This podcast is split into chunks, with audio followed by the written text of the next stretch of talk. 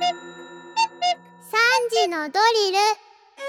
リル。時刻はさんじを回りました。さあ、ここから番組を聞き始めたリスナーの皆さん、こんにちは。 エスビーエス ラジオここぼらけパーソナリティ山田モンドです。さて、ここからは深く知るともっと面白い静岡トピックスを紐解いていく勉強のお時間、さんじのドリルのコーナーです。毎日午後さんじに一緒に学んでいきましょう。毎週火曜日の先生はこの方、静岡新聞論説委員長橋本和之さん、よろしくお願いします。よろしくお願いします。橋本さん、ハワイ行ったことあります？ハワイは行ったことあります。え、どうでした？え、どうでした？僕来週行くんですよ。ああ、そう、あ、羨ましいですね。いや、どうです。あの新婚旅行だったんで。新婚旅行です。素敵。一度きりです。はい。どんなでしたハワイは？どんな場所なんですか？教えてください。えーあのー、マウイ行ったんですよ。この間の、はいはい、火事があって、うん、あの火事の後の写真見て、なんかあまりのこう違いというかに愕然としました。あ、そうなんです、えー、ラハイナ、まあ、ラハイナ泊まったわけじゃないんですけど、ホノルル、あ、ホノルルに行きましたよ、はい、いいですか？ホノルル、そうですね、と大都会なんで、もうなんか何が一番印象的でした？えー、そうですね、でも、うん、まあやっぱりそうですね、海にですかね、やっぱ何もしないっていう、うん、そうですね、えーまあ、のんびり し, してました。いや、ちょっと後でおすすめ教えてくださいお願いします。ないそんなもう 何, 何年前なんだったんですか、えー、さあ、そんな橋本さんと一緒に取り上げていきましょう。今日の静岡トピックスはこちらです。岸田文雄首相はじゅうさんにち、過去の税金滞納を認めた神田健治財務副大臣を事実上更迭した。神田氏が代表取締役を務める会社が保有する土地、建物の固定資産税を過去に滞納した経営が発覚し、国会審議への影響は避けられないと判断した。えー、こちら今日の静岡新聞の朝刊でも取り上げられてますね。はい、うん、えー、神田財務副大臣の更迭、はい、解説をお願いします。はい、えー、とあの今日のうちの長官もそうでしたけど、各紙、はい、あの主要紙はみんな一面トップで扱ってたんで、うん、ちょっと目についてつい取り上げてしまったんですけども、はい、いえいえお願いします。あの、えー、と神田さんっていうのはですね、うん、当選よんかい、はい、えー、愛知のご区というところの選出です、うん、えー、あの党内では最大派閥の安倍派に所属してて、はい、えー、大分県出身、うん、えー、名古屋市に事務所を持つ税理士として活動してたんですけども、はい、にせんじゅうにねんですね、まあせあのえー、と民主党の政権の後ですね、うん、えー、にせんじゅうにねんの衆院選に立候補して初当選、うん、えー、しました、はい、えー、と, ところがそのじゅうさんねんからにじゅうにねんまで、うん、昨年までの間にですね、よんかいにわたって自分の会社が所有する名古屋市内のオフィスビルの固定資産税と、うん、から都市計画税を滞納していたということで、うん、えー、差し押さえを受けていたことが今月報道でわか明るみに出たと、えーえーえーで、あのー、なぜそういうことになったかということなんですけども、はい、ご本人は、えー、国会議員なになって、うん、まあ、あのじゅうさんねんからですから、確かに、えー、じゅうにねんから国会議員になってますから、はい、その国会議員としての国政の業務が忙しくなって、うん、督促状などへの対応は税理士事務所のスタッフに任せていたんで、うん、自分は感知してなかったと、まあ、うん、要するに、まあ、承知してなかったというか、えー、ということですかね、うんうん、ということで、えー、説明してます信じるかどうかはまた信じるか信じないかはあなた次第ですか、別ですね、はい、へえ、ど, どういうふうに我々はこれをまああの財務省の副大臣なんですね、ね、うん、はい、で財務省っていうのは主要な業務として、うん、まあ、皆さんご存知の予算編成とかに、はい、あのを担当してますけれども、うん、もう一つ重要な、えー、業務として税制をどうしていくかっていうところですよね、うん、でその幹部である副大臣っていうのは、あの国民に対して、うん、えー、税金をしっかり納めてくださいって呼びかけなきゃいけない、呼びかける立場なんですね、立場ですよね、えーえー、なんで、まあ、当然ながらその、あのー、副大臣が、うん、えー、税金をちゃんと納めてないのは何事だと、役職には不作しないねっていうことで、まあ、批判を浴びて、えー、辞めざるを得なくなったと、まあ、辞めたで辞めた形にはなってますけども、えー、事実上は、えー、首相の方から、まあ、辞めてくださいという求めがあって、それに応じたということだと思います。このちょっと一番こう何ですか、僕がすいません無知でよくこの政治の世界で聞く、はい、事実上更迭、はい、これどういうことなんですか。あ、まあ、事実上ってついてるのは今申し上げたように形としては自分で辞表を出して、うん、それが受理されたということで、はい、だから辞任したって形ですよね。自分で辞めましたという、はい、だけどことですね。あの 実, 実質は辞めなさいと言って、うん、その任命権者から、えー、もうあなた役職にふさわしくないから辞めなさいという指示を受けて、えー言われていると言われて辞めたということですね。はいはいはい、辞めさせられたということですね。にせんじゅうにねんに、えー、衆院選立候補して当選して、はい、でこれはにせんじゅうさんねんからにじゅうにねんまでの間によんかいあったと、はい、結構すぐに、うん、忙しくなったということですね。まあ、あのよんかいもということなんで、えーえー、そのえーままあ、あまりにも多いし、ね、しかも税理士じゃないですか。そ, あそうですよね。もともと税金に一番精通している方なんで、その方がその自分 の, あの納めるべき税金を納めてなかったというのは、それはちょっと私は知りませんでしたでは本当そうですよね。税金のプロなのにね、はい。えー、と現在副大臣だったわけですよね。そうです。うん、えー、今年のくがつの内閣改造の時に、はいはい、えー、任命された、うん、あのにじゅうろくにんの副大臣のうちのひとりです。えー、その時っていうのは副大臣にじゅうろくにん、それから政務官にじゅうはちにんいたんですけれども、うん、えー、不祥事で辞めたのが神田さんでさんにんめ、しかも、えー、っとじゅうがつの下旬からなので、えー、ここに立て続けにさんにん辞めたということになります。どんな方がいましたっけ。えー、の最初は文部科学省の山田太郎、はい、まあ、山田太郎さんちょっと印象深いんですけど、はい、山田太郎政務官、はい、それからその次が、えーあえー、その次が法務省の柿沢水戸副大臣ですね。はい、えー、この水戸さんというのもちょっとあの名前をあの覚えやすいんだと思うんですけども、はい、でこの山田さんということはまあ女性問題、うん、えー、それから柿沢さんは、うん、あの江東区長選というのが少し前にありまして、江東区長選、はいはい、えー、地元なんですね。えー、あの自分の、えーっとじゅえー、確か東京じゅうご区なんでその地元なんですけども、うん、その、えー、公選法違反事件というのがありまして、うん、この区長さんお辞めになられたんですけども、うん、えー、その、あのー、公選法違反事件に関与したという疑惑で、えー、辞めたということです。これ橋本さん、あのー、そもそも岸田政権いろいろ言われてる中、はい、くがつに選んだ人たち立て続けにこういうまあ不祥事といいますか、はい、結構岸田首相としても痛手ですよね。大きな打撃になると打撃ですよね。あの 岸田、岸田内閣というのは、えー、一昨年じゅうがつの発足以来に、はい、以来あの支持率が、えー、現状今最低に落ち込んでるんですね。うんうん、あのえー、さんじゅうそうですね、さんじゅっパーセント 切ったというところが、はい、あのえー、各種やってますけれども、えー、あの言われてます。うん、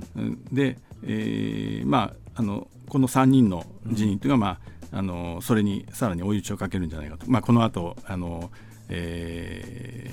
ー、いろんな世論調査が行われると思いますけれども、はい、またそこでも、まあ、厳しい数字になるんじゃないかと思います。えー、昨日のこの時間でも取り上げたの衆院解散総選挙なんですけれども、はい、えー、岸田首相はあの来年秋の自民党総裁選の、うん、というのを控えてまして任期切れなんですね。えー、であのとその、えー、前にもちょっとお話ししたことあると、えー、あると思うんですけども、えー、解散総選挙を打つこと、まあ、解散して総選挙をやることでその自分の求心力を高めると、うんうんうん、そういう目的で、まあ、解散を打つことが、うん、えー、ありますけれども、うん、えーまあ、そのそういう意味でその本人としてはいつか解散を、うん、総裁選の前にやりたいというふうに考えているわけで、はい、でいつやったらいいかなというのを、それはやっぱりあの選挙ですから勝たないといけませんから、えー、勝てる時期というのはいつかなというのを見極めるということをしずっとしてたんですけれども、えーまあ、そのうちにだんどんどんどんどんスケジュールが後倒しになっちゃってっていうね、お話を伺いましたよね。そうですね。で、えー、この間の年内は無理だという感想が流れましたけれども、えー、それに加えて、えー、スケジュールだけじゃなくて自分の支持率、自分の内閣の支持率というのがどんどん下がってますから、うん、これでもし、えー、選挙を無理にやってですね解散して、うん、えー、選挙をやった場合に、うん、えー、議席を大きく減らす可能性ありますよね。そうですね。今あの地方選もあの、えー、最近行われてるんですけども、はい、やっぱり自民党には厳しい結果が出てますから、うん、国政でも大きく減らす可能性があると、うん、そうすると、うん、えー、そんなにあの、まあ、議席減らして負けたなら、うん、あのあなた責任取りなさいということで首相が責任問われる立場になりますから、うん、そうすると来年の、えー、総裁選を目指しているのに、えー、その前に選挙を や, やって負けちゃって、負けるって可能性もあるんですね。そう、責任問われてやめなきゃいけなくなると、 そ, そしたらもう本末転倒なんで、えええー、なかなかその選挙をや る, や, るやる時期をちょっと見通せないという、そういう状況になっている。ます。これ、まあ、昨日教わったのは、はい、野党もまだ準備ができてないから、はい、まあ、選挙まだ後、後回しにできますよ、解散後回しにできますよっていう話をちょっと教わったんですけども、はいはい、これ前回あの橋本さんに教わったスケジューリングだと、はい、下手したら解散できないです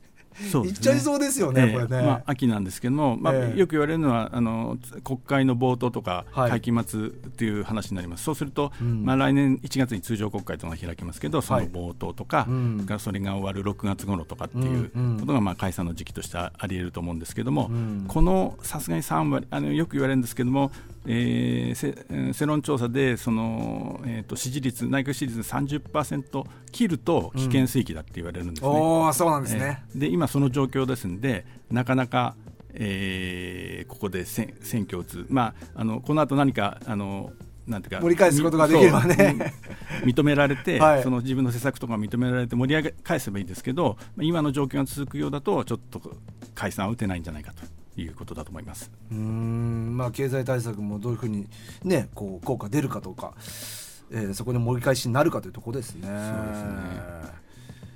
えー、あとはどうですかね、内閣改造の話前回ねしていただいて、そうです、くがつにあの内閣改造があって、その時にちょっと取り上げさせて、それはなんで取り上げたかというと、えーまああのえー、と政務三役といいますけれども、うん、まあ、まず閣僚を変えて、はい、でその後副大臣と政務官任命したんです、うん、であの閣僚には、まあ、ごにんもあの、はい、過去の内閣でも最、えー、最も多い最多のごにんの女性を起用して、はい、まあ、さすがその女性活用ということで、うん、あの頑張ってるなっていう感じになったんですけれども、はい、うん、その後発表した、えー、と政務官、副大臣政務官では、えー、ごじゅうよにんいるうちにひとりも女性つかなかったということで批判を浴びているという話をここでちょっと取り上げさせていただいたんですけど、はい、えーはい、であのなんでその、まあ、批判を受けるの分かっててですね、うん、そのえー、副大臣政務官に一人も起用しなかったかというと、うん、それは よ, あの、えー、よく言われているのは、うん、えーまあ、派閥に、まあ、自分がその総裁選で勝たなきゃいけませんから、うん、それを見据えて、えー、と派閥の支持が欲しいと、うん、で派閥からはこの人を大臣にしてあの副大臣にしてください、政務官にしてくださいという要望が来てますから、うん、それに応えた結果、まあ、結果的に女性は一人もいなかったという状況になったと、うん、えー、いうふうに見られてるんですね。うん、であの要するに総裁選で勝つために、うん、えー、そういうふうにしたんですけども、ここに来てその人事が、はいはい、結果が、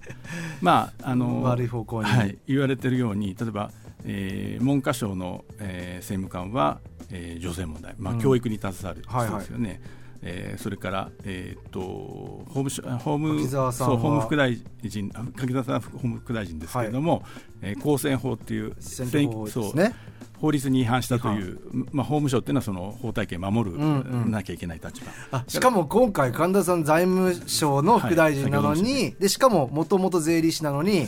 税金滞納、そうであの全部なんか自分のところで、そうです、それで批判あの女性を投与しなかったときに、えーあの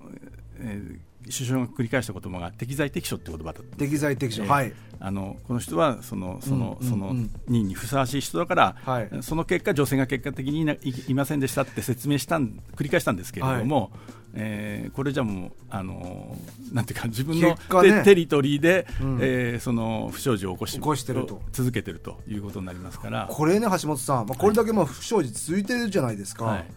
そもそもは適材適所で選んだのは分かりますけども、はい、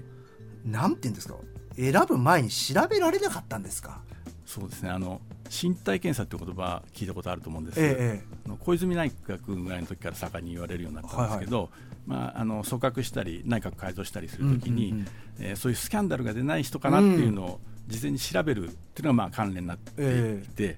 で、えー、それを調べて、まあ、この人大丈夫だろうということで任命するんですけれども、うん、それは毎回行われている、今回も多分行われはしたん、ああ、やってるわけですね、したんですけれども、うん、まあ、それが不十分だと、甘かったということじゃないかと思います。うん、そういうことなんですね、ええ、不十分